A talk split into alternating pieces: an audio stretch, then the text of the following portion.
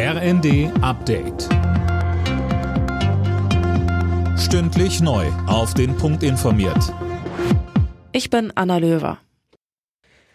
Wegen der schlechten Wirtschaftsprognosen fordern die Gewerkschaften mehr Hilfe vom Bund für die Bürger. DGB-Chefin Fahimi sagte im ZDF, dass man in der nächsten Tarifrunde die Reallöhne stabilisieren wolle.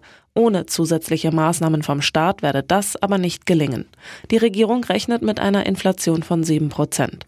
Wirtschaftsminister Habeck sagt, die Zahlen sind schlecht, sie hätten aber noch viel schlechter sein können. Wenn wir nicht uns vorbereitet hätten auf eine alternative Gasversorgung, wenn wir nicht die Speicher voll bekommen hätten, wenn wir keine Entlastungspakete geschnürt hätten, all dann wäre es noch dramatischer geworden. Wie wird Wohnen in Deutschland bezahlbarer? Darüber haben Politik, Unternehmen und Verbände beraten. Nun wurden die Ergebnisse vorgestellt.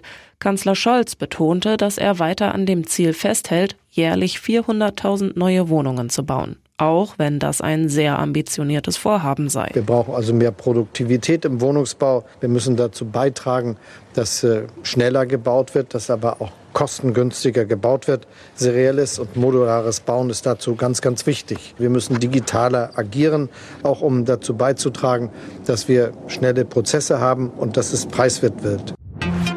Die UN-Vollversammlung hat mit großer Mehrheit Russlands illegale Annexionen in der Ukraine verurteilt. 143 der 193 Mitgliedstaaten haben am Abend auf einer Dringlichkeitssitzung für eine entsprechende Resolution gestimmt.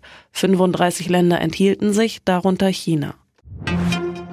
In der Fußball Champions League hat Bayern München mit 4 zu 2 bei Viktoria Pilsen gewonnen. Bayer Leverkusen unterlag dem FC Porto mit 0 zu 3 und Eintracht Frankfurt hat mit 2 zu 3 bei Tottenham Hotspur verloren.